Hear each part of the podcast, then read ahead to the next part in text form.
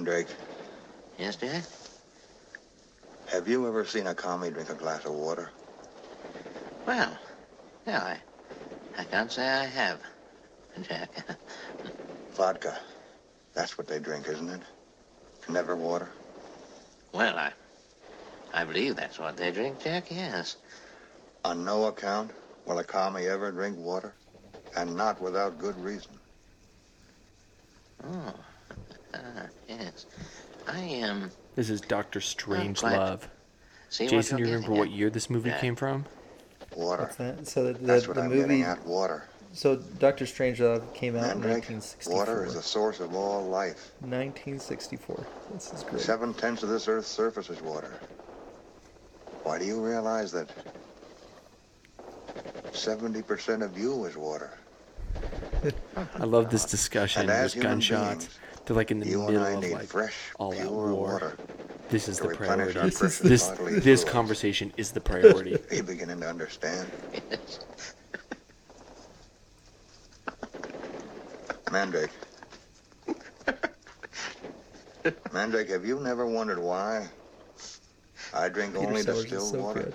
or rainwater and only pure grain alcohol? I I could see a patient it, saying it, this it, to me. did occur to me, you know Jack, why I only give my The kid parent. distilled? Have you ever heard of a thing Rainwater. called And fluoridation? you're just as Fluoridation uncomfortable of as this guy listening to him.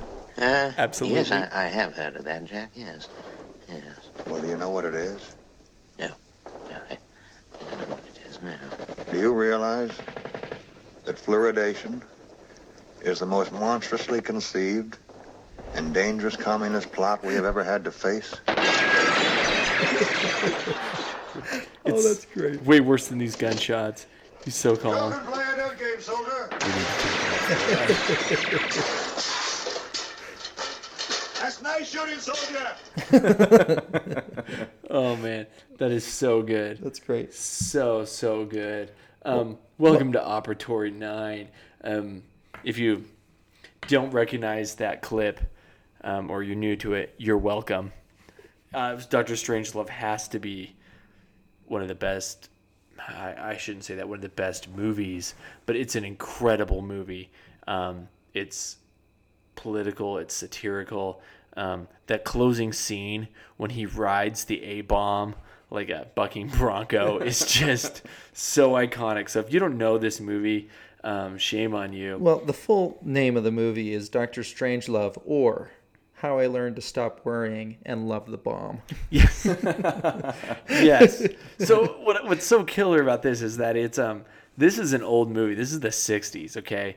And it's bringing up a fear of the 60s. And what was one of these fears? So this was the new concept of fluoridated water, right? The country had started fluoridating water um, and this was becoming by the 60s it was becoming really mainstream. We had a little bit of data to show that it was reducing caries and people were going bonkers with it.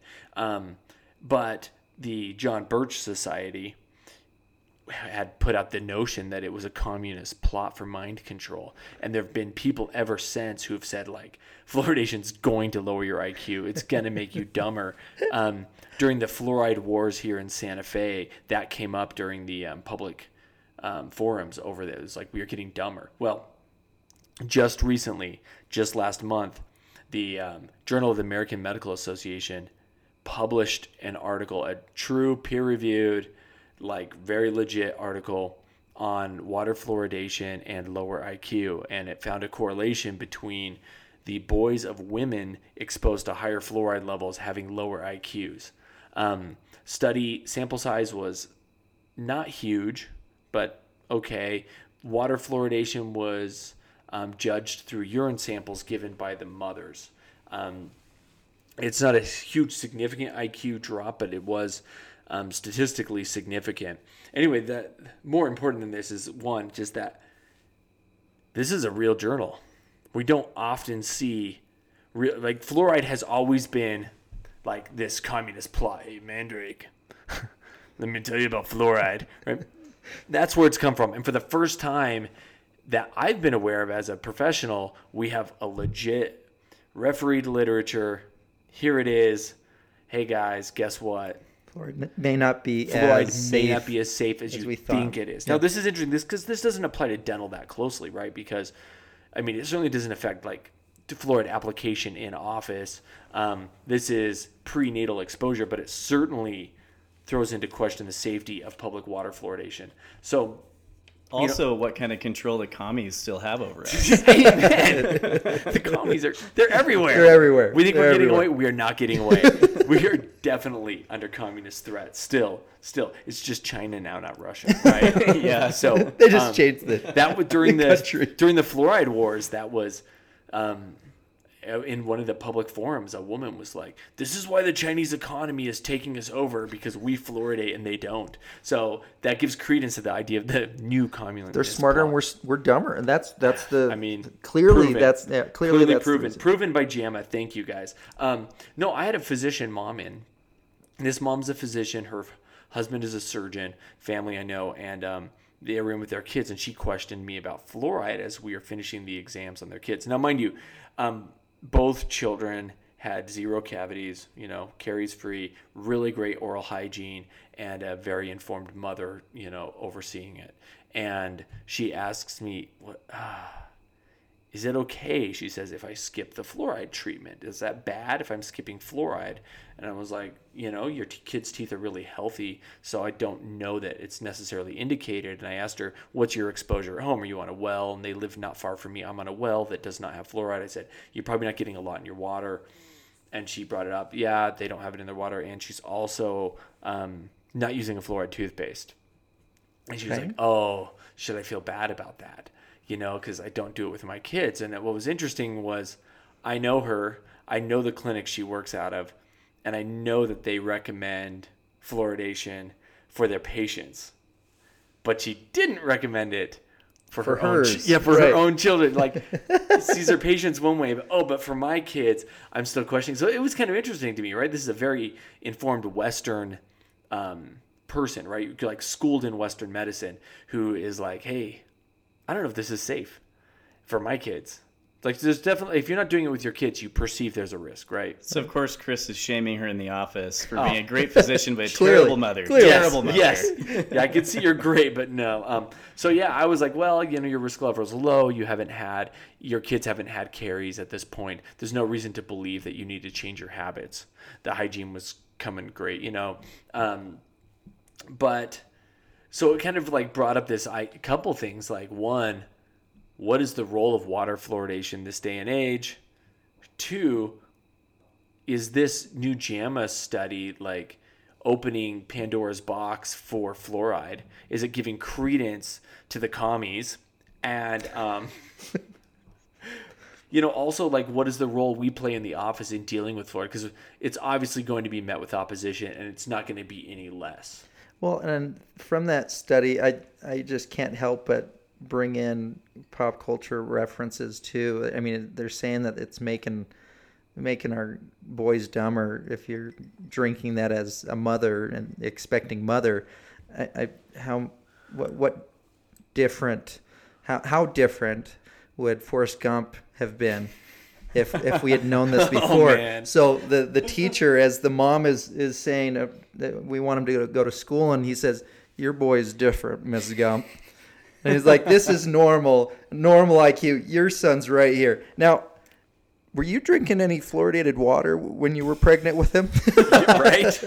Life is like community fluoride water. You never know how dumb you're gonna get. It's a good point. It- It's valid. We'll give. wow. Um, yeah, maybe maybe we should start um, collecting A- IQ data and then um, you know working this one in reverse. That's right. Retro, Yeah. ret- retrograde, Retroactively go grade back, info, yes. retrograde information. We gotta, we need to work back. Okay, nope, that was the culprit. De- Definitely, definitely your fluoride exposure. Interesting though, because right, because moms pass like in a bacterial study of a kid, the maternal bacteria is most likely the bacteria to have seeded the oral cavity for the kid. So interesting. I mean, we all know that the the you know mom plays a significant role in the biology of a child, and interesting, even more credence to the fact that when you're pregnant, you got to be careful. It seems like there's a lot of medications that under normal circumstances are very considered very safe, have great track records that you that you skip during pregnancy, and so fluoride can be can be viewed as a medicine. Anyway, um, you know, our office. I kept referencing the um, Santa Fe fluoride wars. That was the city's attempt to banish fluoride. Um, it just shows that we're in a community that certainly has a great number of people that question it, and um, I think we're pretty cool about it, right? Like we deal with it all right. Yeah, it's Santa Fe, and you've got a lot of those, a, a very high volume of patients or parents that have certain lifestyles, um, and we we accommodate them. Uh, we we we welcome them because a mom was saying, "I appreciate how how uh, progressive you are," and thinking about it afterwards, I'm like, I'm not progressive. I'm I'm more progressive tolerant. yeah. I, I'm tolerant of your progressiveness, and we fine bring come in and we can make sure that we're trying to help the disease that is in your child's mouth, but um, we're not going to force you to do anything. And if you go anywhere else, it they're going to get similar. Uh, sim- nobody's going to say, "Oh no, we, we have to." So you're not going to force these parents or these types of people into treating a certain way. No, we're definitely one of the more tolerant offices that I've been familiar with, and we definitely get a lot of patients come in because of our reputation for um, tolerance. I mean, really, I tell people like my role is to give you the information, help you make good choices, and then help you accomplish tasks with your own children that you can't do yourself. You know, your kid's got a cavity, you can't fix it yourself. Guess what? I can. I'm going to give you some information and try to assist you in that, and that's just a philosophical thing. I know a lot of people are like, "Oh, it's my way or the highway in my office," or they're really concerned about the medical ethics of that. And personally, for me, I see, you know, I think we, I think we all feel the same way. We're more like advocates for the family. Yeah, as long as you're telling them, listen, yeah, there's no way for me to know whether or not you have a cavity unless we take X-rays. Without an X-ray, or, and then they say, no, we don't want X-rays. Okay, well, just know that you can potentially right, have and something- fluoride. Fluoride as we well. know empirically, we know fluoride will help protect your teeth from cavities. Um, and it's recommended. and it's recommended. And if you choose to skip that and you're still getting cavities, hey, you know, it's the concept of like inform or um, we call it um, intentional neglect, right? Like where you, in, you know, like it's a choice too. Like choosing not to do anything is still a choice. It's But you know, the, in the, as a parent, I like when I go in to the pediatrician, whoever, I like to be informed of what's going on. I like to have options. Nobody likes to go in and feel like they don't have any control over the situation. Sure. So that's what people appreciate. Right, and we're totally in a society now where I think it's pretty normal to where people question Western medicine. It's not no longer a if I don't know if it ever was because I certainly didn't practice in a place where it was like, oh doc, whatever you say goes.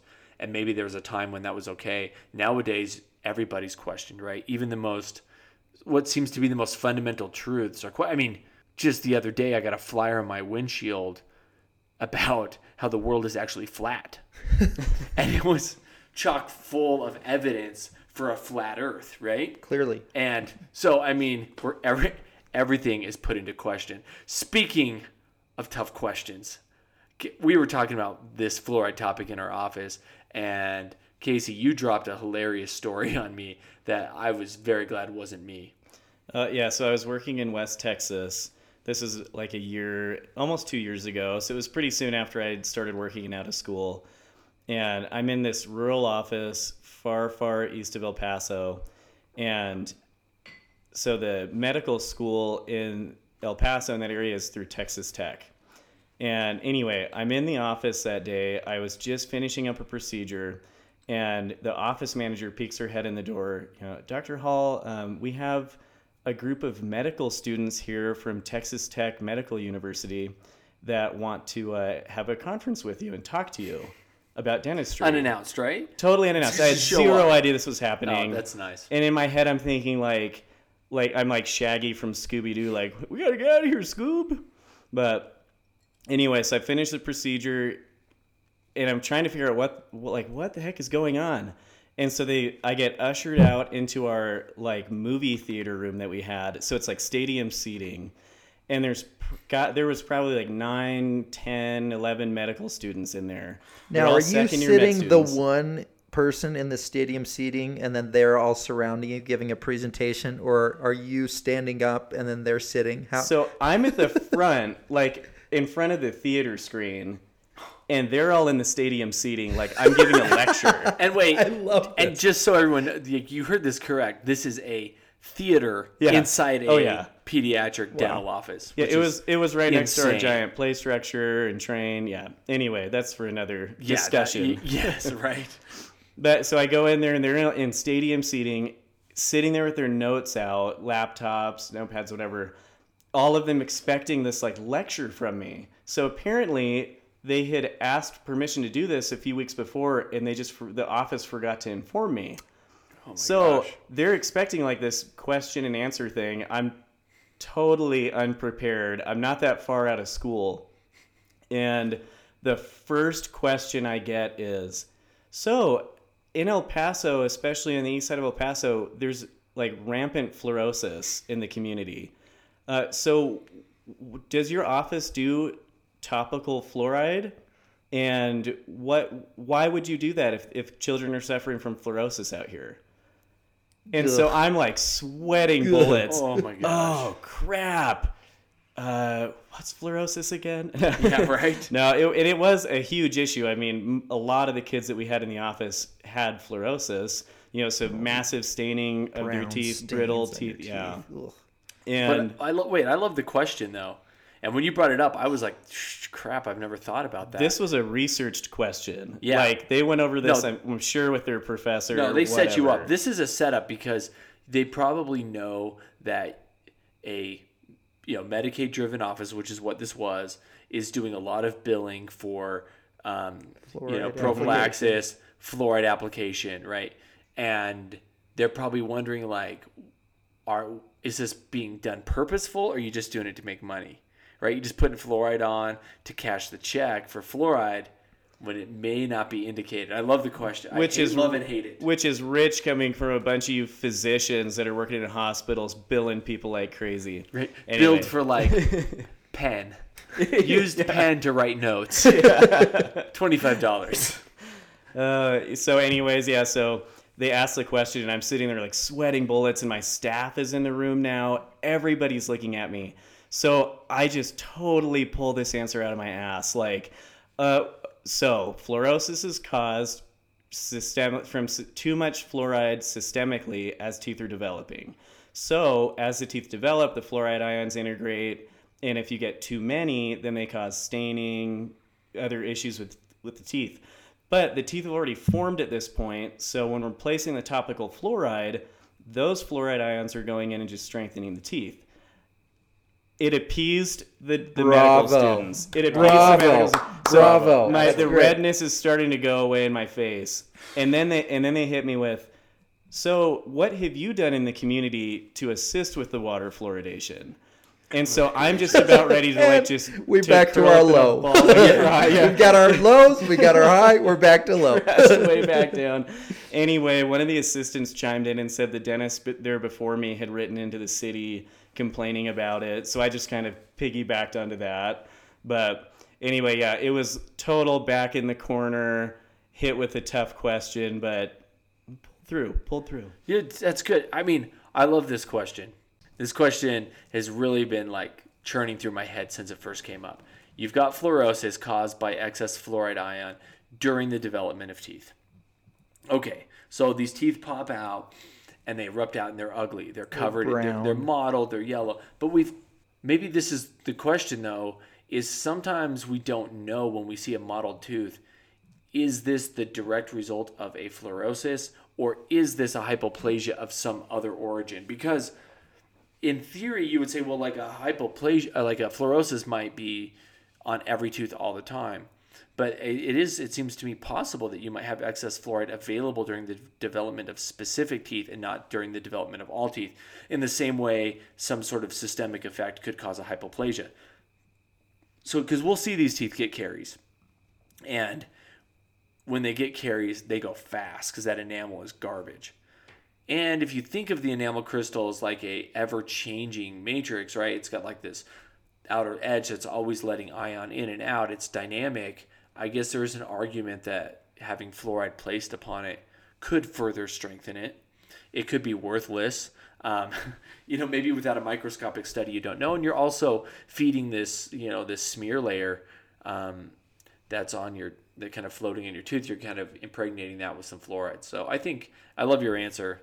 It was a great answer, but it's one where I'm thinking like, man, It- it's Really- a great question. like It- when it- do you do it and when wouldn't you? I think that right there is the definition of an educated guess. Yeah. That that right there is an educated, a really well articulated, educated. It's guess. awesome. Yeah, because fluoridation, we know the we know the history on fluoridation, right? Fluorosis.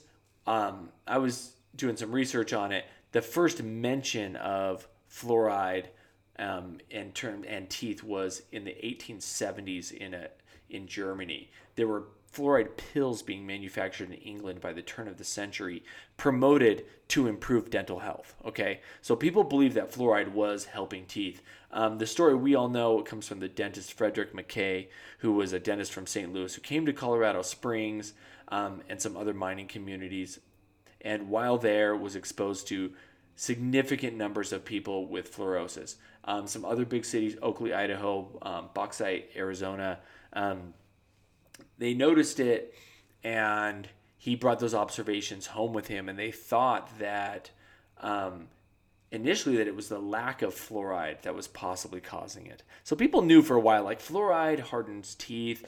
We kind of knew it we just didn't know how to piece it together. Anyway you know dr mckay um, in 1916 brings our boy gv black to the springs to show him like hey check this out this phenomena they work together they finally cracked the code.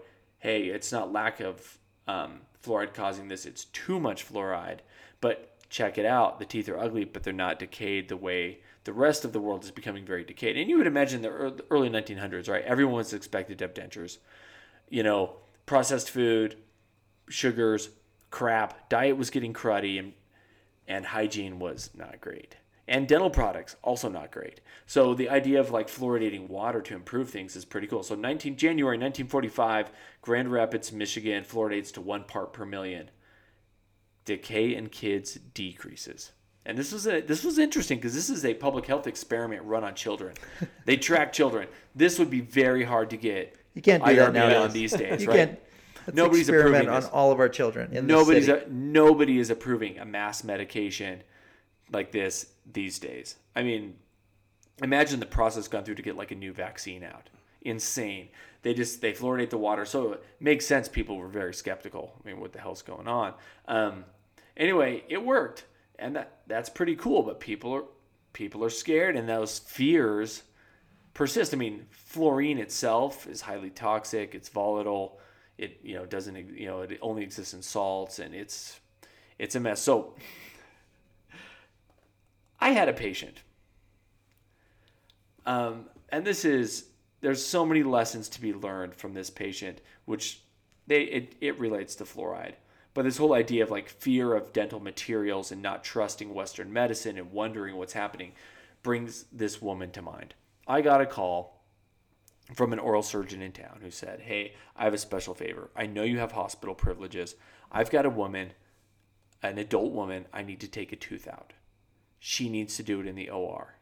She has such severe anxieties and psychological problems that she can't leave home, but she believes that she could come to the hospital and be put under a general anesthesia and while under general anesthesia could have a diseased tooth removed which she believes is contributing to her mental state but while she's there she really wants all of her amalgam removed and he's like would you be willing to come in and remove all the amalgam in this woman's mouth and replace it with composite while she's under anesthesia for me to do this extraction and i'm like what I mean, this is insane, right? Like, how old is this woman? She's like 50, right? For 40 something. I don't know.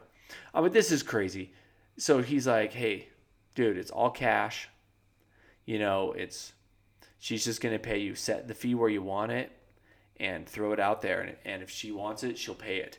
So I was like, nah, you know, I don't treat adults. I don't want to do this. This is crazy. And how do I even know what I'm getting myself into? You know, she could be like all four surface amalgams and she needs crowns and putting in resins. Disaster.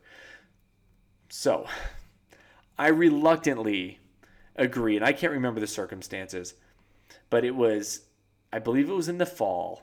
And my office manager was kind of helping deal with this, and he loves to ski, and I love to ski. And I said to him, Help me deal with this lady. We're going to take every cent we make, and we're buying new skis. So I was acting, and I normally don't do this where I act like where like I'm like I'm going to do this procedure. and then- Disclaimer. And then, I don't do this. And then I I'm don't going to go buy something this. afterwards. this is not what I do. But this was also outside of my scope of practice for the most part. So I agree to go to this woman's house. And I get an address. Her parents are there. I get this list of instructions emailed to me of how to present at the house. I remember this. Do you I was this? I was You were- there. I, yeah, when this you were like, "This is I have to go to this lady." Yes, I'm I like, never- "But you're a pediatric. What are you? What are you Doing doing? house going calls. to? I was doing a house call because I wanted new skis, and I had convinced myself this is how I was going to do it. I So don't think that was it was that was explained. I don't remember Yes. that, but yeah. yeah, yeah, that was my secret. It's out now. It was show up at the house, speak quietly, no perfumes, colognes, no deodorant, no scented hair products. Um, like everything had to be like as new because she's like this woman and had allergy or intolerances for everything under the sun, right? Every material, every exposure. She also had an electricity allergy. Oh If you recall, I don't know if you anybody listening watches Better Call Saul. Oh yes. But when Saul's brother shows up with the electricity allergy, guess what? I had already seen it. I had Wrapped in a seen one, blanket. dude. I had seen one live. So I show up at her house, and she does not live far from me. I'm just going to throw that one out there. Um, I go in. Her parents answer the door. Her parents are so kind. They're like elderly, really nice. I feel bad. They're probably funding my new skis. And trust me, we we um, did not up this woman's fees. We just took our standard fees for anything we did, um, and we invented a house call fee. I went. I sat down with this woman, and we talked about her her health history. She'd apparently had Lyme disease at some point. She was from the East Coast. She had a PhD in psychology. So this is a Interesting. Yes, very Interesting. This is a very smart woman, but she like I don't know if she'd overdiagnosed herself or what it was. Anyway, She's allergic to life. she's That's- allergic to life. It was a disaster. She told me the story of how she'd kind of like went from being highly functional and doing everything to like this slow breakdown. And This uh, is so much like Chuck and it Better is. Saul. It's just so like similar. Chuck. No, it's so similar. That's why that really resonated. And then she got to the point where she was housebound with dim lights. And it was weird because I would be looking at her in her face and we're having this discussion and she wanted to meet in her bedroom because that was like her safe space. Oh, that kind of a house call. Yeah, fee. yes, yes, thank you. Wow. I knew that was coming. But I was like, I can't go in this woman's bedroom. So I talked to the pa- I'm like, hey, I'm not comfortable going into her bedroom. Like, I, I can't do that.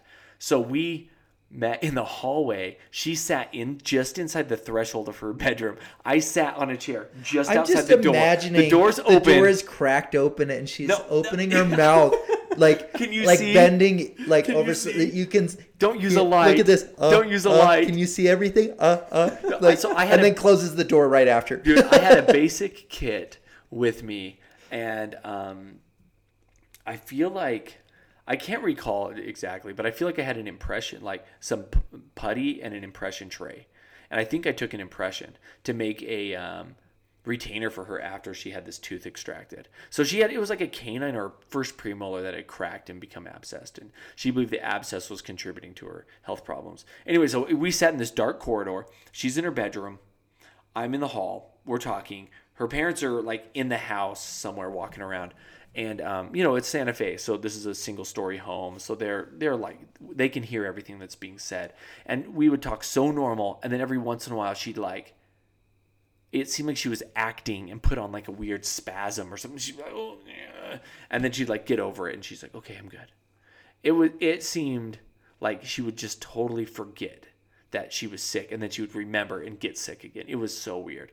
Anyway, I checked out her teeth. She needed a bunch of like, you know, it was like she had had extension for prevention, GV, extension for prevention amalgams placed. I take the impression and she says, okay, but you can't just put any material into my mouth. I'm very sensitive. I need to, one, check every material you have. So she gives me a list provided by her doctor, who's a doctor here in town, a um, alternative medicine doctor who um, I had a delightful conversation with about her. Um, you know, he was just kind of like, yeah, all my patients are kind of crazy, and um, this is how we roll. So thanks for being cool and working with us. Like he he didn't even pretend like it was like normal. He was like, yeah, this is weird stuff. He's like, this is all I do is this stuff. He's like, here's a list. Can you find materials? Turns out almost every material I had was on this list. So big list, every and it had every brand of every like composite, every bonding, everything that you could imagine was on this list with like a yes or no safety check.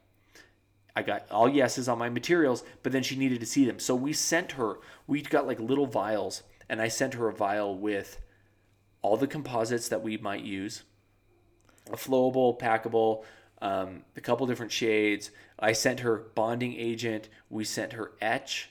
We sent her, you name it. I like- want to say that she came to the office at one point and wanted to like no, no. Her parents came and the collected the parents- samples. Okay, that's what it was. they took them home and then she held them in her hands. And what did she she, do? What did she do, Chris? when she held them in hers, what was she trying she to She was send? energetically testing them to see if she was energetically Oh allergic to them. So she tested every one of these materials for, ener- For energy, energy allergies. So if her if her energy like Yeah, if it was- yes. with It's her with- mouth feng shui. Oh my gosh. Oh, dude, it was unbelievable. So, but what I didn't tell you is this. I oh man, this this whole case makes me sound like the worst dentist. Um, well, I'm shaking so- my head. You, didn't- the the listeners can't What- see, see they me can't see, I shaking. know. So- shaking my head as you're telling this I. I'm like, hey, I'm in. I'll do this case, and she tells me all I want is this flowable composite. Surefill, by the way. Shaking Surefill, my head I can't again. remember who makes Shaking my Surefill. head again. it's the Surefill. We have it in the office. She only wants Surefill. I feel like Surefill has fluoride in it. Um, but she that could have been. I the- really think it, she is 100% convinced this is the best material for her. She approves the Ultradent brand like um, bonding agent, and she approves. That's it. Yep. Yep. I'm, I'm- yep. And I'm she getting approves it. Surefill flowable. And I'm like, well, flowable is not ideal for all these teeth that you need. I could do some. I could do bulk fill with with the Surefill, and I kind of want to put something a little more durable over. And she tested a bunch of other resins and was like, you know what, this is definitely what I want. And I was like, well, it's going to wear down. You could need to replace them sooner. And she's like, oh, after I get this done, I think I'm going to get well, and I'll come to the office and I'll go have somebody replace them in an office with gold or whatever she wanted. Wow. I was like, wonderful. So I'm thinking these are essentially temporary fillings. So, but I'm like, you're going to expose yourself to all these noxious general anesthetic gases and medicines. And she was like, well, I have no choice. I'm between a rock and a hard spot because I've got this active infection. I have to get this tooth out. Nobody will do a house call for me. The oral surgeon won't do a house call. He'll just pull my tooth out. So, and he was okay with just not seeing her and just taking it out. He had like a iPhone picture. So, anyway, she works with her doctor to get a um, concoction of suppositories that needed to be placed. That were, Lovely. go- that were going to help her like chelate out like the noxious chemicals from the GA. He also secretly prescribes her a heavy dose of Versed preoperatively for her to take at home. Now the OR is like you can't Can't do you that. you take meds here when we watch you. You don't take something at home and show up. Well, guess what? She did. So she took something, not oral. She took a Versed suppository. Hmm. Did you know oh. they even made that? I didn't even know that. I didn't know that either. Maybe it's compound, but think about the implications for pediatric sedation. Hey kid, hey mom, can you shove this in? Oh, they won't drink the medicine. Shove this up their butt. I, Snap I'm, the I'm, glove. wa- I'm really wondering why residencies aren't doing that because that's Dude, where the residency surely- is where that Dude, would be done. Surely some residency out there is like, we've done intranasal, we've done oral, and now we're exploring suppository. You know what? They've actually created Get a new papoose uptake. board with an opening in the back. Yes, it's perfect. Hold on. Why do their pants need to be down to get on this? Well, wait, so we can put our drugs in. We can perfectly titrate. then you give him give them an enema to finish. So anyway, so she, this woman she gets her drugs. She shows up at the OR. I meet him there. It's in the afternoon. We do it after the workday. So I didn't have to miss any work for it. It was great. I roll in and she gets her tooth pulled. Oral surgeon's like, thanks, dude. I'm out. He takes off and I sit there and I cut out every one of her amalgams and we replace them all with this Surefill. The problem was, as I was prepping to go to the OR, I was like, hey, I need a bunch of Surefill. Guess what? we We're don't out. have that much. We're out. Oh man. They're like, well, I have this, you know, these few ampules. I'm like, you got to be kidding me. We don't have more of this? And this is the morning of. I call my supplier. Hey, I need a solid Dale. You know this guy. Yeah. I'm like, Dale, dude, I need some Surefill. And he's like, oh, I can't get it that fast. I call like 10 offices in town. Hey, does anybody use this Surefill Flowable? Nobody uses it. I raid our second location because we had a second location at the time. I raid the second location. I find a couple more ampules. So I've got the absolute bare minimum the lowest amount of this I can possibly do.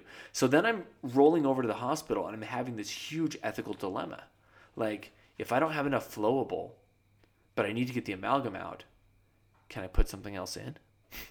Will she know? Right? If I put in like, let's just say I like put in some other flowable. That's also on her list. I had some other product. I was like, I could just squirt this in there. She may not even know the difference. But then I'm like, oh my gosh, I can't do that because I promised her. That. Anyway, I made the Surefill work. I stretched it, man. It was like Jesus and the fish and bread. I'm telling you, I rolled in there with the smallest amount of Surefill you could ever have. and then it multiplied. I yes. and sure enough, I got to the end. I filled all those babies, and I was like, "How did I pull that off?" And then there's a brief argument ensues about which nurse is going to put all the suppositories in that she wants because she brought her own concoction, and they were like, "Yeah, sure, put them in." Um, anyway, I they mean, tried to get this, me to do is it. this like a sausage link? Like, like, like I just imagine kind of just shoving those them. in, putting was, them in there. It was so terrible because they're like, oh, you know, doctor, you should do this. She's your patient. I'm like, she's not my patient. She's the oral surgeon's patient. Like, I'm help. I'm the assistant. and they're like, well, Don't look at me. they're like, Don't- we only put in drugs the hospital gives, but the doctor can administer their own medicines. Like somehow, like you know, because I could give my own locals and other things. So they're like, you can administer this. I'm like. But I don't want to. I'm like, this is like a gro- like a adult woman. I'm not gonna put things in her butt. Like I, I, I am on the other side. I'm the opening on the other side. I don't go to yes, the opening exactly. on the I do not go down there. it's not oral anal. Okay? Yes. So anyway, one of the nurses, who was one of my friends, is like, "I'll do it." She gloves up, shoves those things in. We finish this case. Woman goes home, and we hear she, you know, um, her retainer fits. She's super stoked. Um, a few years later, she calls back. Would Dr. Chris be willing to make another house call to clean her teeth? She needs a cleaning. I'm like, I am not making a house call to clean your teeth. Like, hell no. Like, I draw the line. You're supposed to be better now. Clear, yeah. Clearly, you, th- these haven't gotten you better to get Plus- these other teeth done or fixed again. Like uh, we already, I mean, I already proved I'll, I'll sell out, right? Like somebody could be like, "Well, I'll pay, if I pay you enough, will you come do this?" I'm like, "Sure, I'll sell out." So like, I was like, "Yeah, I mean, if they could pay me enough, I'd go up to their house and scale her teeth, like in in her hallway." But then I was like, I felt bad for her parents. How much was I going to charge them to show up there? And her parents would probably pay it for her. She's not working. Her poor elderly parents are probably like cleaning out all They're their their retirement. take- retirement, yeah. Yeah. And then I, I was like, no, I'm not doing it. It's, I can't do it. So I didn't do it. But she apparently got somebody else to do it. She found a hygienist somewhere who did do a house call and cleaned her teeth. And she sends an email back to our office. Just want to say thank you to Dr. Chris. The hygienist checked was checking my teeth and said I had beautiful composite replacements of all my amalgams. And I was like, Truly a Jesus moment. Yes. I was like, ah, that's all right. So that's my. I guess I really didn't have much to do with fluoride. Besides, I'm sure she wouldn't have wanted fluoride. Um, I mean, if she did, I mean, what would you would you ha- would you take the trays or what would you? Use? yeah, yeah. What would you use for yeah SDF? No. Um. so that- I mean, I mean, that was that I just think shows the, you the, the, the one thing I have Santa to Fe. stop here is that we have the the magic word trays. So you use. I, I I told Chris at the beginning of this before this podcast that that should he use the the magic word or the secret word as, that I remember from Pee Wee's Playhouse that we wouldn't yell into the microphone, but we would have to uh, have uh, an activity in which he was surprised. He doesn't know what, what's happening. But I have here. I asked the the um, assistants what fluoride flavor creates the worst responses in our children. and I think the unanimous was the bubblegum flavor. And I think it would be appropriate. I brought three of these, so all of us Hand have to I'm have ready. to apply self-apply to us, Yeah, and then and continue the remainder of the podcast with this on there, and we can even commentate Okay, on so- on this. These are the lollipop style varnishes. You can't really hear it. I'm peeling it. You know, I put some of this. Make stuff, sure you mix this, mix it really good. Get that Right, get the that stuff on there. heavy there. sap. It's too bad we're not doing right after a cleaning to get maximum Oh. burn. Oh, dude, this stuff is wicked. I don't. I, Oh, bubble gum is not the oh, best. holy Oh, crap! What are we this doing stuff to is these so nasty. So, oh, oh my gosh, it's got a little bit of bubblegum flavor to it. Like after a while, After Good that, like gracious. intense pain. oh, it is No, like some of our kids are like, it burns, it burns. Yeah, It does. I can, I can feel the burn Oh. on that. We have had This big problems so in our office with fluoride varnish because the kids say it's been so caustic that they're running to our sinks and they're spitting into our sinks, which we have in the treatment base, which has been gumming up The um, plumbing. the plumbing, and the um, little grates on them. what we should really have is a Oh. spittoon. this, Have a little fluoride spittoon. I got some on my mustache. This stuff's terrible. this stuff is wicked. It's so gross. So I one day, speaking of varnish, you guys, you guys know this, but maybe some of our listeners listeners don't know. I have a little um, cycling addiction outside of my practice life, and I was at a 12-hour mountain bike race one day, and I was thinking, man, I'm drinking so many like carbohydrates and eating goo products and all this crap all day. It's really bad for your teeth, and there's actually been some like low level research that um, athletes, endurance athletes, suffer from a lot of caries secondary to the diet. So I had this brilliant plan. I was going to preload with varnish, and I was going to go race the day with varnish on my teeth, and then I brush it all off, and I would have protected myself. So I get up in the morning. I have a stack. I have some varnishes in my trailer. I load up. I paint up, and I head out on my first lap. I've got like a energy, some sort of like carbohydrate drink with me. I take a drink of that stuff over the top of the varnish and just about barfed. It was the nastiest experience. I came back, I had to stop my race and brush my teeth before I could resume. That's how bad it was. There's something about that fluoride. And we tell the kids, "Oh, this is great. You can eat and drink right right away." Um, oh, it's nasty. You try and do that We, this must be. This is um, for the listener who also buys products. This is the Centrix brand Fluorodose, five percent sodium fluoride varnish. This stuff is so nasty. I I give it flavor. I give it two massive thumbs down. um, and we actually had a meeting with our product rep last week where we requested new fluoride varnish. I think we We even asked him. We said, "Hey, have- has anybody else been having issues with the taste?" We're like, no, I, I, I haven't. Of had any course, he would say that though, right? No. No, but I don't know that we buy this through them. I think I think this is bought like um, from a third party fluoride, like a varnish provider. Because there's companies that'll come through and they'll offer like disc, you know, cheaper gloves, cheaper varnish, stuff like that. I think the margins on varnish have to be huge. Because I have never had a product in the office pushed with so much enthusiasm from the product the reps. fluoride they love, yeah. oh, get rid of your foams, get get into get into fluoride. Um, but the thing about varnish, with this stuff tasting so bad, I think it's completely ineffective.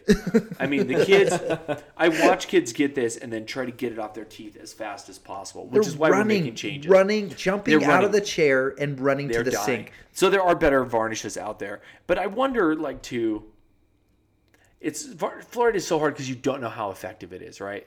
It's really hard to tell when you apply it. Does this actually work? We ran a fluoride varnish clinic when I was in residency. This was before the glory days of um, silver diamine fluoride. We ran a fluoride clinic, a varnish clinic. We had a dentist who I can't remember the details, but for whatever reason, she didn't do clinical practice, but had a license of some sort. Anyway, she ran this clinic in the hospital where we brought in young babies with early childhood caries and we would apply varnish to them over like weekly or you know bi-monthly bi-weekly whatever intervals and then we would track the progression of the disease. And then ultimately we did like this study like this retrospective study where we looked back and said of all the kids enrolled in the varnish program how many ended up in the OR and how many did we like stop the disease process with varnish? And I don't have the data from that. We were doing that in conjunction with maybe the dental school at Harvard. And or it could have been Tufts I don't know it was one of the one of the Boston area dental programs all I know is this clinic seems so worthless I mean, it was like we were just watching babies decay their teeth until we could get them in the OR. I don't know. What do you guys? You I mean, I so I feel like varnish. In theory, I love it. I love the concept of it. I've applied it to my own children. I've I have some at home that I've applied at times. Um, I've gone like I've been on a road trip. My kids aren't are going to bed at weird times. We've been eating crap all day. And I'm not going to brush their teeth. I've varnished them up and put them to bed. Like I believe in it but I'm not like always sold. So I think that I, it's hard to hard to say yay or nay, but I can definitely tell you that for our low caries risk patients, it works really well. yeah.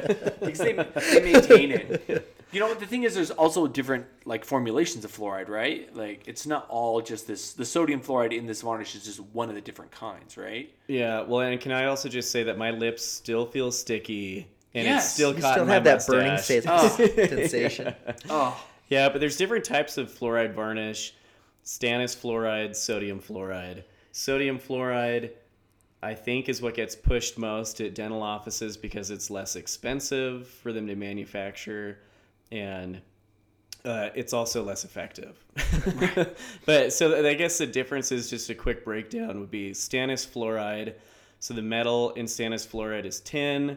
Tin can hold more fluoride ions, or just more ions than um, sodium, which holds one fluoride ion. Stannous fluoride can hold two fluoride ions. So you get a higher concentration of fluoride ions getting in- integrated into the hydroxyapatite of the enamel.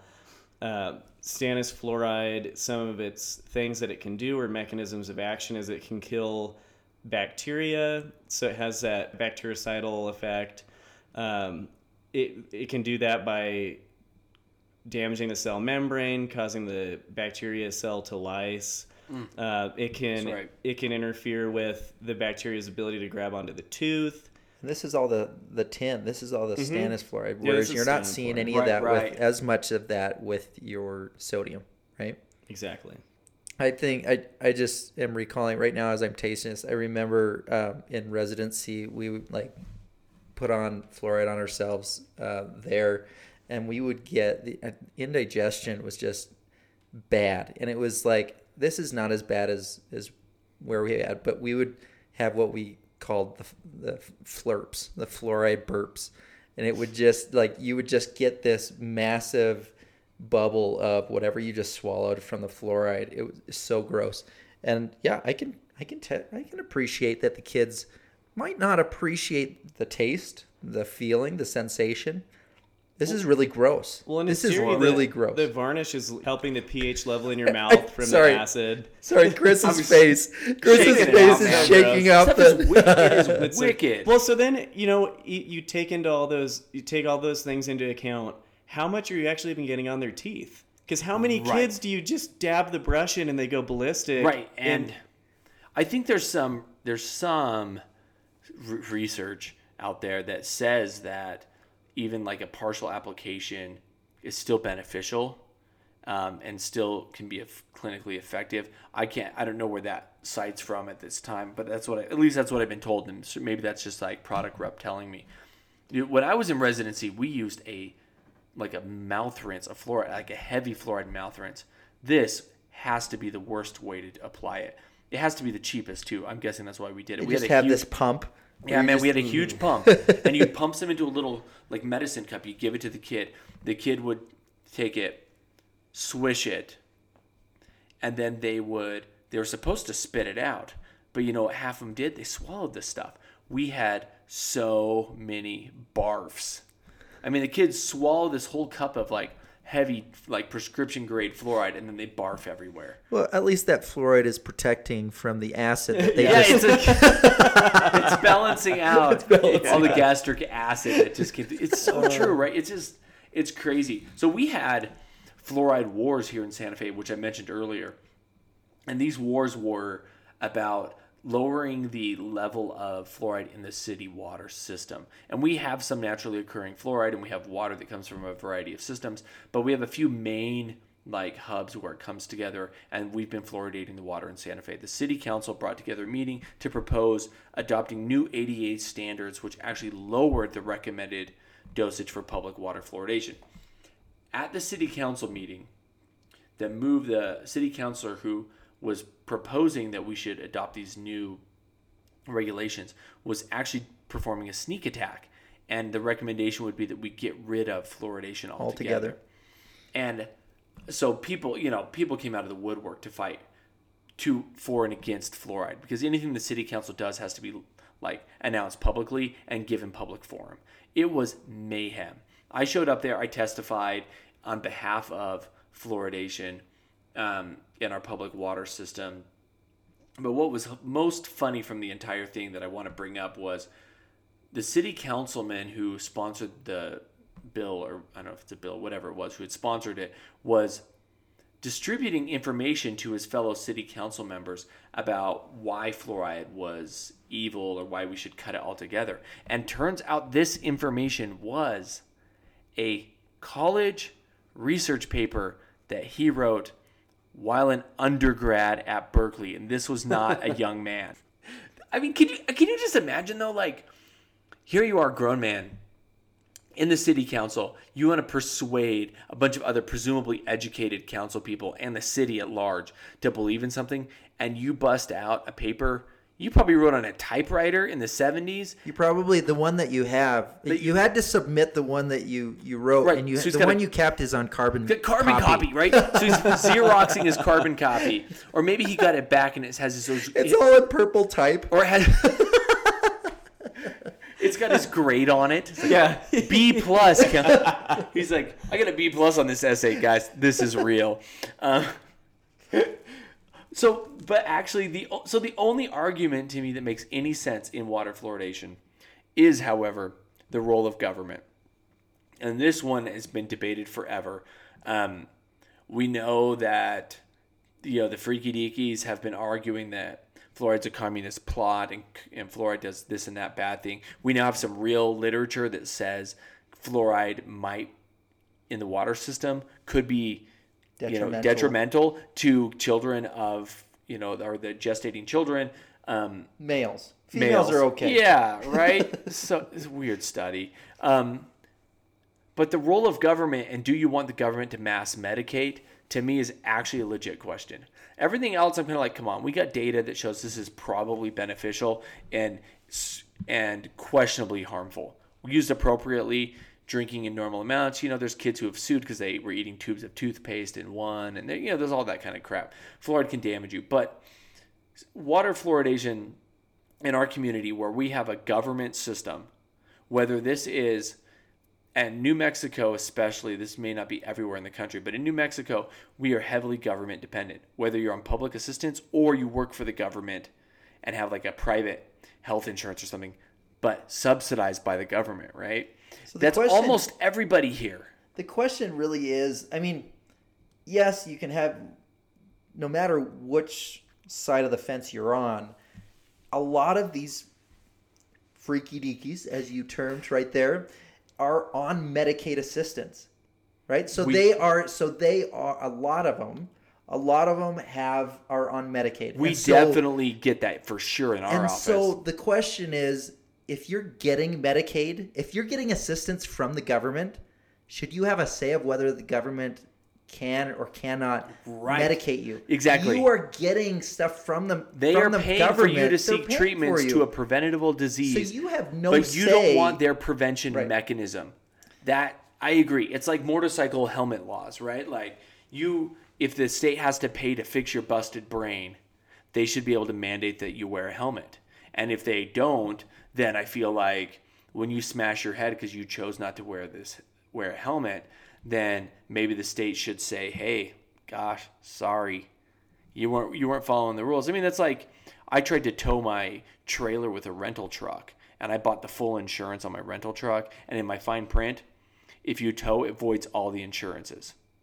Which immediately I'm like, well, I have full coverage and I paid for this. Well, but if you break the rule, you get no coverage. I don't know. It's a possibility, right? We could consider it. You know, so I don't know. Like, I think fluoride is a medicine. This is, I gave an interview to the newspaper during the fluoride debate. And ultimately, what I ended up saying, for better or worse, was fluoride's a medicine. It's a medicine for a disease.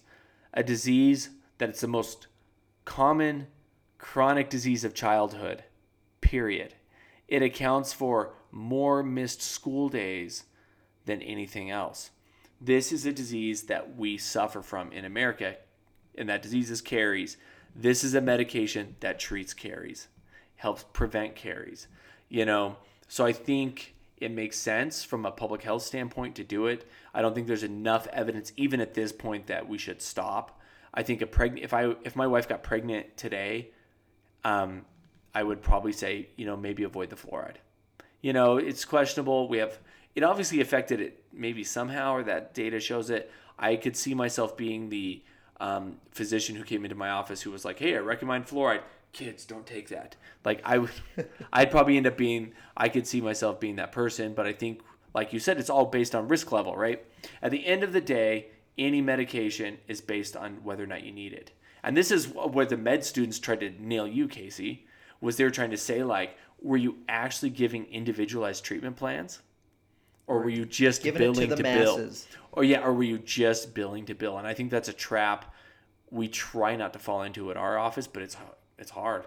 I guarantee you we've put fluoride on a kid with fluorosis. I guarantee it. I guarantee you we put fluoride on a kid who has really low fluor, low, low caries risk. Well, and if you look up what the ADA says about it, it actually says on the ADA's page that you can't not that you're not going to hurt teeth that have fluorosis by applying a fluoride varnish Right. to it. Yeah, yeah. I mean, it's not going to get worse, right? You, it's it's there. Um, it's weird that we used to prescribe fluoride drops. I don't know about you, Jason, but for my board exams, I had memorized the fluoride drop Oh, Yeah, schedule. We're still having to memorize. My that. kids had fluoride drops. We, I mean, my son was born in Portland, Oregon, where they famously don't have fluoride in the water, and my my, my son grew up with fluoride drops. Yeah, isn't it weird though that like, I mean, I think fluoride drops have to be the least effective way of of get of getting fluor topical fluoride, right? But if you look back, like, I don't think we have evidence of this, but some of the older dental textbooks still say like we presumed there was a systemic benefit um, to having fluoride. Like, oh, if you had fluoride systemically, it would probably also benefit your teeth. And I think now we don't really believe that. We don't really have evidence um, to prove that. So to me, it seems weird. I, to me, I think drops are an antiquated delivery system. I think varnish has taken that away despite the horrible taste. It's, Um, it's so bad. It's it's the absolute worst. It's the absolute worst. Um, we won't go into it today, but we will definitely hit up a future podcast on um, silver diamine fluoride. We our office was early adopters. We were buying this stuff before um, it even had FDA APD approval. or even no, everyone like about we it. we saw some studies about it done overseas, and we knew it existed, and we knew we wanted to try it. Um, and we got our hands on some very early on. we liked SDF before it was cool. Dude, yes. and now that it's gone mainstream, like I'm not using it. You know, I'm on to, yeah. I'm on to something else. Like, oh, black. We're tea, way dude. too progressive for that. Dude, yeah. way, way, way too progressive to make that happen. Um, We, We're gonna- started this podcast with, with Doctor Strange. we're Love. bringing it back. we're gonna out outro this. This is, you know what? Let's just fire this up because this is going to bring us home. Thank you for listening to Operatory 9. And if you have comments, bring it up on our Bring website. it up on our website Operatory9, that's And- the number 9 dot com. and invite your friends to listen as um, we try to grow our community here. You realize that in addition to fluoridating water, where there are studies underway to fluoridate salt, flour, fruit juices, soup, sugar, milk, ice cream, ice cream, Mandrake, children's ice cream. Good. You know when fluoridation first began? Uh, no, no, I don't yet. 1946. 1946, Mandrake. How does that coincide with your post-war commie conspiracy? Huh? I mean, it was actually incredibly 45, obvious, isn't it? so research is off there. Foreign substance is introduced into our precious bodily fluids without the knowledge of the individual. Certainly without any choice. Yeah. That's the way your hardcore commie works. See, I think I'm a hardcore Tell me, comic. tell me, Jack, when did you first become, well, develop this theory? This is great. Well, I, uh, I, I first became aware of it, Mandrake, during the physical act of love. yes, a, uh, a profound sense of fatigue, feeling of emptiness. Profound followed. sense of fatigue and emptiness. Luckily, I, I was able to interpret these feelings correctly. Loss of essence. I can assure you it has not recurred, Mandrake. women, uh, women sense my power, and they seek the life essence. I do not avoid women, Mandrake. But I, I do deny them my essence. You know, I love it. I love it. this is He, the This is a impotence, the impotence is clearly because of the fluoridation in the water. Clearly, this is a t- this we left this one untouched, but this should be like a men's health article. You know, Can fluoride? But he rose above. He, He- rose above. the persevered. fluoride. Well, I mean, he didn't rise. Yeah, He, did didn't rise, rise above. above. he persevered. He interpreted the feelings correctly. The profound fatigue, interpreted it. correctly. Um, I think that's a line that um, we could recommend to any men out there struggling um, with similar issues. One, distilled water, rainwater. Number two, hey baby, I'm gonna deny you my. my I'm denying you my essence. I'm suffering from profound fatigue, secondary to fluoride. All right. Thank See if you this guys for varnish has any effect. Thank you for listening. Take care.